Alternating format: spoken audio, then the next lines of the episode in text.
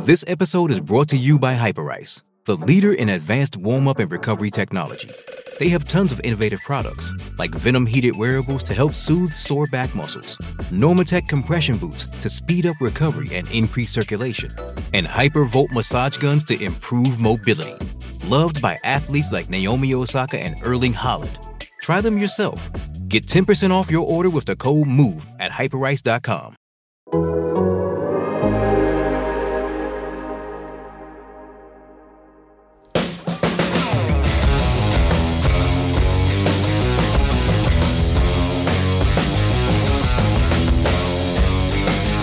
Hey, everybody, what's up? Welcome into the Athletic's Best on the Board. Here with Andrew DeWitt is Michael Beller. We are about to take a look ahead to Week 13 lines to kick off, kick off excuse me, this episode of Best on the Board. A little bit later, Tas Melas of No Dunks will be joining me to take a look at Monday's NBA slate. Always a fun day in the NBA on Monday, but we start off with the NFL. We start off with Andrew DeWitt. DeWitt, what's going on, man? How you doing? Oh, I'm doing awesome. Fun weekend of NFL games. I feel like there's Yeah. like I was looking at some stats, like the NFC teams that started out super hot at the beginning of the year, now like falling off a cliff.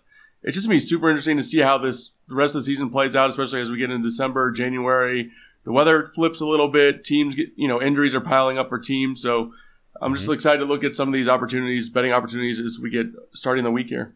Yeah, we are echoing one another. I talked about this on Monday's episode of the Fantasy Football Podcast, where it hasn't necessarily been like the best pure football season. I don't know if we could say that we've got these ultra standout teams or that we've had the best just individual seasons or, you know, just all those sorts of things. Like, it's not necessarily the best one of those in my lifetime, but I think we have a super fun finish to the season with the way the AFC is stacked up, with the way that the, the divisions are stacked up in the AFC, the way that the NFC is going to have some really fun jockeying for position at the very top of the conference. And then you've got the Niners, the Vikings, and the other teams who are going to be fighting for those last few berths into the playoffs. Like, it's going to be a really fun, exciting, competitive finish to the regular season. So I think we have a lot to look forward to in this remainder of the NFL year. Let's get to these Week 13 picks here. Uh, DeWitt, we've got uh, a little bit of a, of a fun situation ahead of us on this episode uh, where not only do we have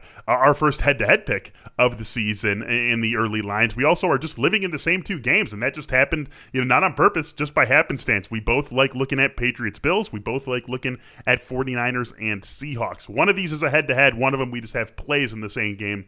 Let's start with that head-to-head play. Maybe the biggest NFL game with what we were just talking about in Week 13, Patriots and Bills. The winner will be the leader of the AFC East and potentially in line to maybe knock off the Ravens and get that top seed in the AFC.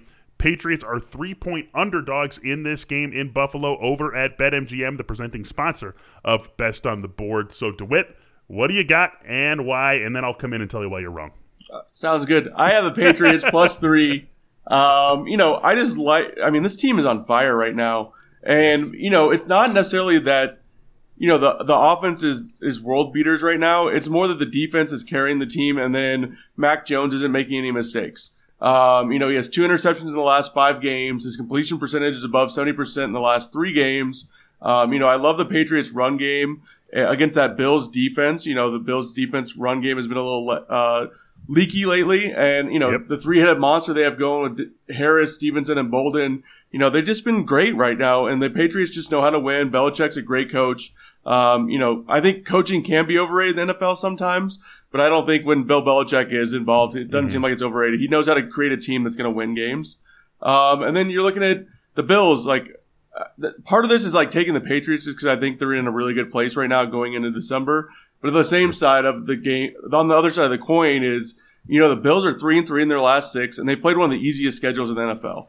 Um, they kind of went through that cupcake row earlier in the season, so you know now that they're playing some tougher teams, it's going to start adding up for them. I just see this game as where you know Matt Judon has another great game. He has 11 and a half sacks already. You know they dominate, gives Josh Allen fits all night because he's going to get in the backfield, and then the Patriots offense take, takes care of the ball, runs the ball, doesn't make any mistakes, and then they kind of either sneak out a win or the Patriots, you know, kind of cover at the last second with a really close game.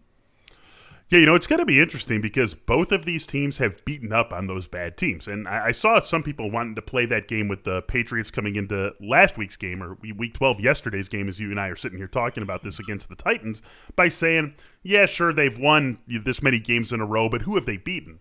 And I sort of lose any sort of sympathy for the who have they beaten argument when they've beaten the teams that they've beaten the way that the Patriots have. For the 54-13 win against the Jets, 25 nothing against the Falcons in week 11, they can't control who's on the other side of the field. And they have dominated those teams. I don't care who you're playing. When you're winning games week after week after week by three scores, four scores, five scores in some of these instances, like that is impressive, regardless of who your opponents are. And you're doing that every single week. So, you know, I think the Patriots are have absolutely earned every single bit of this eight and four record. It's not just like they're beating up on bad teams. And that was sort of the Bills earlier in the season, just like you said, when they had that cupcake part of their schedule.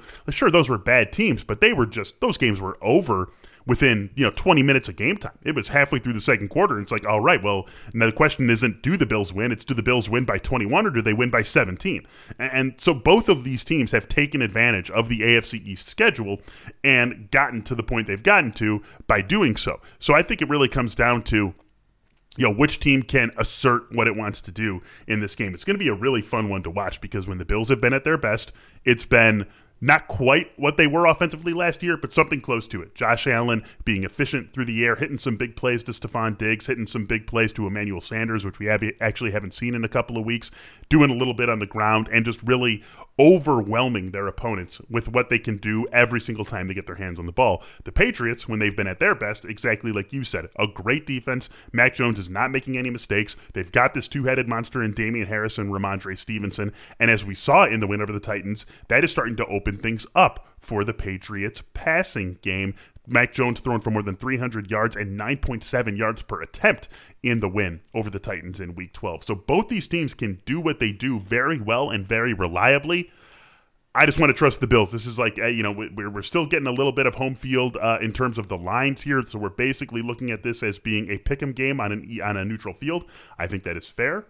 I still want to ride with the Bills. I think you got to knock off Josh Allen, knock off this offense before you can assert yourself as the king of the AFC East. And so I will go ahead take the Bills. A very fun game, I think, that we've got ahead of us between these two teams in week 13. Let's get on to our second picks here. DeWitt, 49ers and Seahawks. We are both going to be in this game.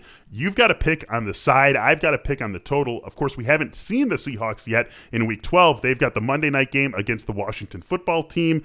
Seahawks are two and a half point underdogs in this game at home right now on BetMGM against the 49ers. Let's hear your pick for this one.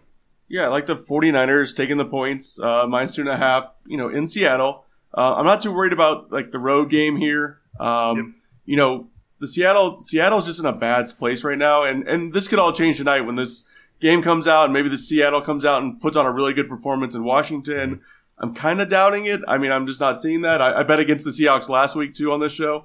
Um, so, yeah. you know, you know, the 49ers are like a team that's on the upslope right now. They're 3-0 since they lost to the Cardinals. And what happened after that Cardinals loss? George Kittle came back. The offense opened up the offense, got really good rushing game from Mitchell yesterday, 133 yards and a touchdown. You know, Jimmy G still kind of scares me as a quarterback, but if he's not making mistakes, they can win the game because their defense is awesome. You know, Joey Bosa has 11 sacks already. You know, that's more than he had his rookie year when they went to the Super Bowl. He's kind of dominating on that defensive line. So, you know, and, uh, Seattle is just, it just feels like we're going through a bad breakup here with Russell Wilson and Carroll. And it almost feels like this team's ready to push the, the, the reset button. So I'm just kind of like banking on that, that it's, you know, the drama that we saw this summer is becoming more true. And, you know, it's just, I'm just banking that this Seahawks team is not going to rebound at all here. And like, find out that oh suddenly that Russell Wilson's great again because his finger is a little bit better. I'm just thinking this is a bad football team and I'll just keep betting against them because they have some name brand recognition out there.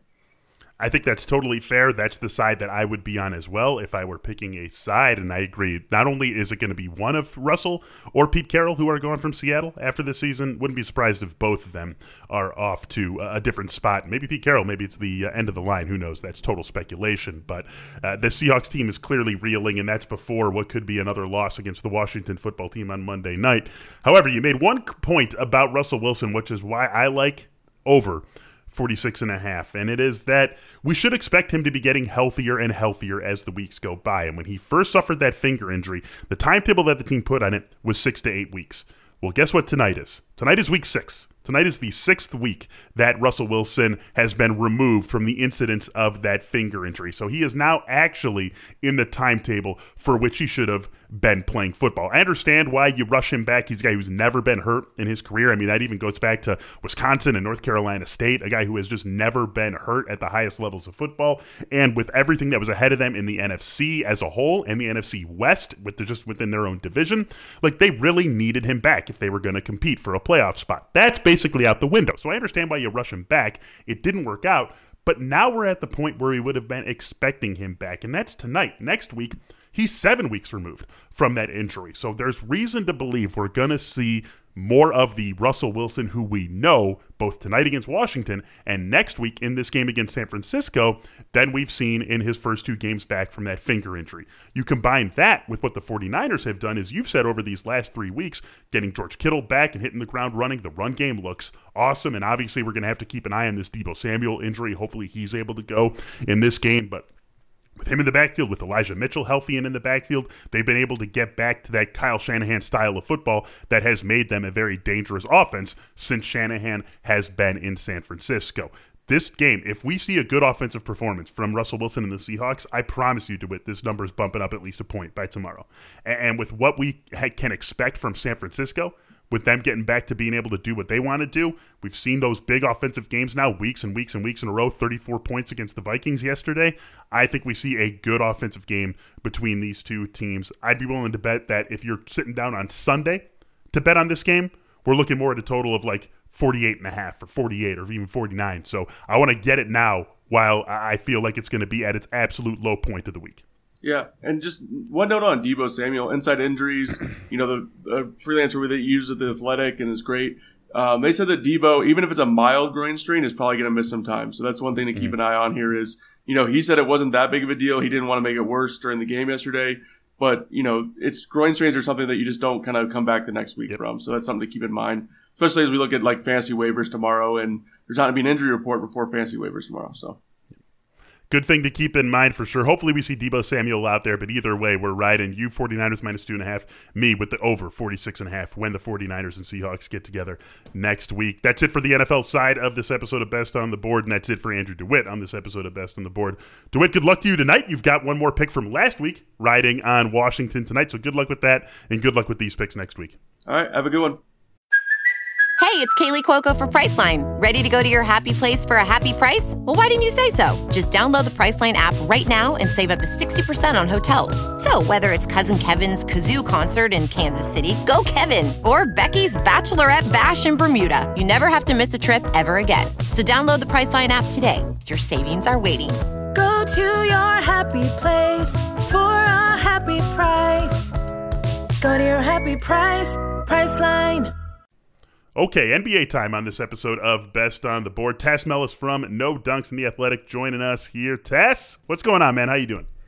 I am doing wonderful, Michael. How are you?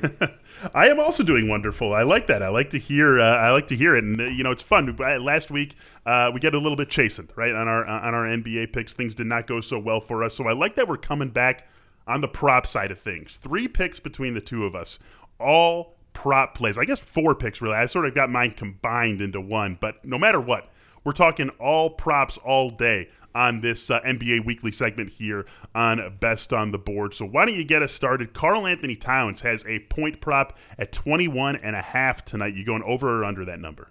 I'm going over. He's playing Miles Turner in the Indiana Pacers, who he plays really well against. 29 and 12 against Miles Turner throughout his entire career, and 33 and 11 over his last three. I kind of like just the point number more than the points plus assists plus rebounds, 34 and a half, because uh, that can get a little bit murky, a little bit, yep. little, little too many factors there. But the 21 and a half is easily an over for me because Karl-Anthony Towns is playing really, really well. On Saturday night, he scored 28 points, and it could have been a heck of a lot more. He only took 16 shots to get 28 points, and uh, he was willing to give it up to, to other guys. D'Angelo Russell, Anthony Edwards were getting their shots. Uh, so I think, you know, j- just by the law of averages, he gets even more shots tonight, but I, I, I feel like that 21 and a half is just kind of low. Uh, he fouled out as well against Philly in that double overtime game. So I just expect a, a, bit of a bounce back where he's focusing on being on the floor. He's averaged 23 points per game this season, uh, but with Indiana coming off a back to back and the way he's played against Miles Turner, that 21 and a half is too juicy to pass up. Yeah, I like this one too. Um, I was clicking through looking at props today, and um, I just by the time I got around through clicking, I never even really made it to this game. Um, and so when you sent this to me as one of your two picks, I was like, oh, oh wow 21 yeah, and a half for Karl Anthony Towns. This uh, this looks nice. And so I'm I like this one. I don't know if I'm going to play it myself but definitely would be supporting your side if I were going to play it. I'll tell you what I will be playing. Eric Gordon taking on a, a larger role for Houston of late and I really like uh, everything that is set up for him right now because of the fact that you know this team just is, is desperate for scores. It's desperate for scores. It's desperate for playmakers. And maybe John Wall is back eventually. Maybe John Wall factors in for this team eventually. Maybe it's not too far away, but it's not happening right now. And either way, I think Eric Gordon's going to be a team or a player that this team has to ask a lot out of really all season long as long as he's there. So over 15 and a half points, over 18 and a half points plus assists. I think both of those are are there for him. I mean, right now he's really sort of acting as the de facto point guard for this team. And you just look back over at his game logs here 14 shot attempts uh, in his last game over the weekend. Nine before that, eight before that, 17 and 13 in the two games before that. He is this team's, you know, sort of go-to guy. He sort of has to be the primary playmaker and scorer on the perimeter for this team. And so long as he is that, I like the way that these numbers shake out for him. I really like the way everything shakes out for him in terms of just being a pure producer for this team. He also had seven assists uh, in his last game, in this team's last game. So again, he's like, you know, no one would, no one draws up a season with Eric Gordon as their point guard, but he sort of is the de facto point guard for this team with the way it's constructed right now. And so as long as he's going to have the ball in his hands as often as he should for them, as long as he's going to be able to play upwards of 30, 32 minutes every single night, again, something we should expect from him at this point these numbers just feel a little too low and like they haven't adjusted to the reality of what this team is right now. I love it, Michael. We're going a little bit deeper here, looking for the player props that maybe people have passed up, like Karl Anthony Towns, Wolves, Pacers not the first game you click on, as well as these Houston. Rockets. Uh, uh, these two teams going at each other tonight. OKC mm-hmm. and Houston combined you know, nine and twenty nine. The records are, and I'm sure people are overlooking what is going on in the Houston backcourt. Much more of the story is that John Wall thing that you mm-hmm. brought up, but they are showcasing Eric Gordon for a potential trade. Eric Gordon would definitely help a, a, contending team, and he's definitely going to be moved by the February trade deadline, in my opinion. And he's doing a really good job of it. it. When Eric Gordon has something to play for and something to focus on, he can be a really good player in this league, and he is he's you know producing as you laid out those numbers. Uh, again, I think this is something that. Uh, is probably just in line with his averages uh, as far as the numbers go. You know, they're 15 and a half point total and the, the 18 and a half points in assists, but uh, he's producing. And as you said, it's kind of, it's just a, a, production by default here uh, mm-hmm. with with the guys exactly. that the young guys that he's playing with in in, Jalen Green and uh, Kevin Porter Jr. So he'll get his shots. Yeah, you can always find that in the NBA, and maybe I've got a little bit of uh, of an emotional hedge on this too, because uh, at least for this week, he is my uh, incredibly weak consolation to losing uh, Ja Morant for at least a few weeks on my fantasy team. Mm. Scooped up Eric Gordon, so uh, not exactly going to be uh, Ja 2.0 for me, but uh, at least can produce with the opportunities that he's got before him in Houston. Let's get one more play on the board here, Tas. Donovan Mitchell, his point prop tonight, 24 and a half. And again, we're feeling good, all positive, all overs today. Yeah, this one's a, a little bit different in that his prop number here is over his actual average. Uh, but uh, I think this is a good spot for him to break out uh, because he's been quiet lately 18, 36. I'm sorry, 18, 13, 16, and 21 in his last four games. So why is he going to bust through 24 and a half points? Well, I like him against the Blazers defense. They like to trap with Jusuf Nurkic, and it's not really working out for them that well. They are the 29th ranked defense in the league. Uh, along with the Portland backcourt, it's not going to be able to stop Donovan Mitchell and Damian Lillard and CJ McCollum. I do like that Dame is on the other side of the floor, though, when facing Donovan Mitchell, because I think Mitchell will be up to playing against him. And again, it's just uh, it's a spot where he's due. That 18, 13, 16, and 21 his last four. That's not Donovan Mitchell like numbers. So I think he should uh, should jump through that 25 point barrier with the, the defense that the Blazers will provide. But I'm a little bit worried because the Blazers are an extremely bad road team. Going into Utah here, there is a chance that this could be a blowout. But uh, you know, being that the Blazers are playing a little bit well lately, play, playing playing more respectable on the road, even though they're one and nine on the road. I think it'll be a close game, and it'll allow Donovan Mitchell to be on the floor long enough for him to get to that 25 point total. So give me the over. This is more of a field play than more than more of a, a thinker play with my Karl-Anthony Towns or the Eric Gordon uh, plays that really makes sense. I just think that Mitchell will see Damian Lillard and Jusuf Nurkic and CJ McCollum on the other end of the floor, and the eyes will go big, and uh, so will the scoreboard for him. 25 and over, I think. You love having guys on the other side who can come back and score it the way that Lillard and McCollum can, and then you also like the fact that you know even Utah's a seven and a half point favorite uh, tonight, which I believe is yeah it's the second highest spread on the board. The only one higher, Philly, 14 and a half point favorites at home against Orlando. 222 and a half is the total on this game. That is the second highest total, only one that's higher Bulls and Hornets at 223 and a half. So this is a game where we are certainly expecting to see points on the board from both teams, and that is always something you like when you are going to bet an over point prop. Donovan Mitchell over 24 and a half, wrapping things up for us on this episode of Best on the Board. Thanks so much for joining us. Uh, if you're following us here, good luck. For Tas, for Andrew DeWitt, I am Michael Beller. Thanks again for listening to this episode of Best on the Board. Good luck to you. We'll talk to you soon. As always, happy betting.